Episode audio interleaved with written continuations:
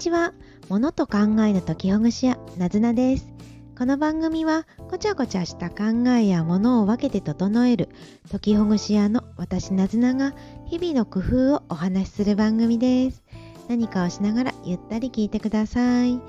今日は月曜日、夏の月曜日ということで出勤されている方多いでしょうか？学生の皆さんは夏休みでしょうか？それともテストをしているような時期の大学生の方もいらっしゃるかもしれませんね。はい、暑い夏ですが今日も健康に楽しく暮らしたいですね。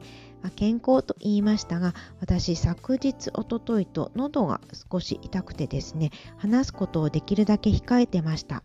またおとといスタンド FM のサーバーの調子が良くなかったようで、えー、音声の収録ができなかったっていうことも重なったりしたんですがちょうどそうですねその頃から喉が痛くなってしまってでこのまま無理して話を続けていくと風邪をひいてしまうパターンだなと思ってできるだけゆっくりしたり横になったり話すことを控えたりしてました。今その2日経ってみてだいぶ喉は回復してきたなっていう感じがするんですけどまだ万全ではないので今日は短めの収録放送にさせていただきたいと思います。はい。でえーと、皆さんも声が出なくなったりとか喉が痛くて話せなくなったりっていうご経験はあるかと思うんですがそんな時どんな気分でした？喉が痛いなって時。風邪をひいてて熱が出てもうそれどころではなくって意識が朦朧とするっていうこともあるとは思うんですけどそこまでじゃないけど声が出ない時ってそれはそれでちょっともどかしい感じがしませんか？私はすごく思いました。何かを少しだけ伝えたい。その紙に書くほどじゃないんだけどちょっと言いたいっていう時に声を出せないって意外となんかああモヤモヤするっていう気持ちがしましたね。そう。本当に何でしょうね。この声を発するって今言ったような何か表現をしたいとか伝えたいっていうこともそうですし声を出すっていうこと自体が体を整えてるような気をしてしまいますね。うん、この声帯を震わせるとか体を震わせて何かを、まあ、言うとか伝えるって